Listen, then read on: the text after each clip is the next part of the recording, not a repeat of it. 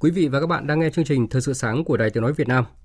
Thưa quý vị và các bạn, Ban Bí thư vừa ban hành chỉ thị số 26 nghiêm cấm biếu tặng quà Tết Giáp Thìn năm 2024. Chính phủ và các địa phương nhiều năm nay cũng thường xuyên chỉ đạo nghiêm cấm việc biếu tặng quà Tết cho cấp trên, cấm địa phương về trung ương tặng quà. Thế nhưng, như một canh bận trầm kha, chuyện biếu tặng quà Tết vẫn cứ diễn ra, thậm chí còn bị lợi dụng như một kiểu hối lộ trá hình cần phải kiên quyết dẹp bỏ. Nhà báo Vân Thiêng có bình luận nhân đề không để quà Tết trở thành trò hối lộ trá hình. Mời quý vị và các bạn cùng nghe. Biết ơn và cảm ơn là một nét đẹp trong văn hóa ứng xử của con người. Có nhiều cách để cảm ơn, mà tặng quà là một trong những cách ấy. Và tặng quà luôn là nét đẹp truyền thống mỗi dịp Tết đến xuân về. Đó là khi những món quà thể hiện tình cảm, sự biết ơn của người tặng với người được tặng không quá nặng nề về giá trị vật chất. Thế nhưng buồn thay, khi năm nào Đảng, chính phủ cũng phải ra chỉ thị nghiêm cấm các địa phương, đơn vị, cá nhân từ địa phương, bộ ngành rông rắn đi biếu quà Tết cho lãnh đạo cấp trên. Thì rõ là chuyện biếu tặng quà đã bị biến tướng thành những vụ trao đổi, thậm chí là hối lộ để bôi trơn quan hệ nhằm đạt một mục đích nào đó của mình.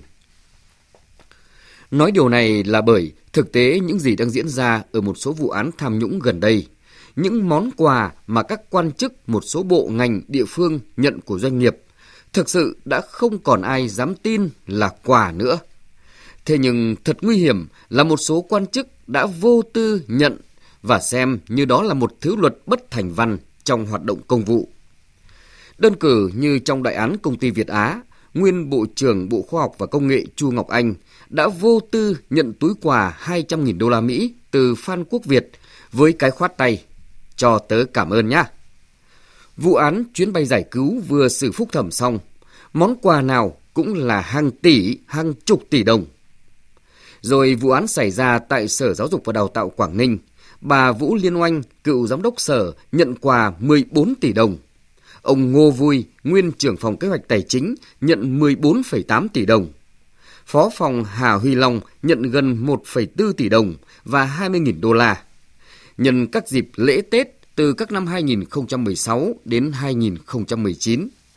Khi những túi quà mà bên trong gồm nhiều cọc tiền giá trị lên đến hàng tỷ đồng thì không ai dám bảo đó là quà nữa, mà rõ ràng là những món tiền bôi trơn để được việc.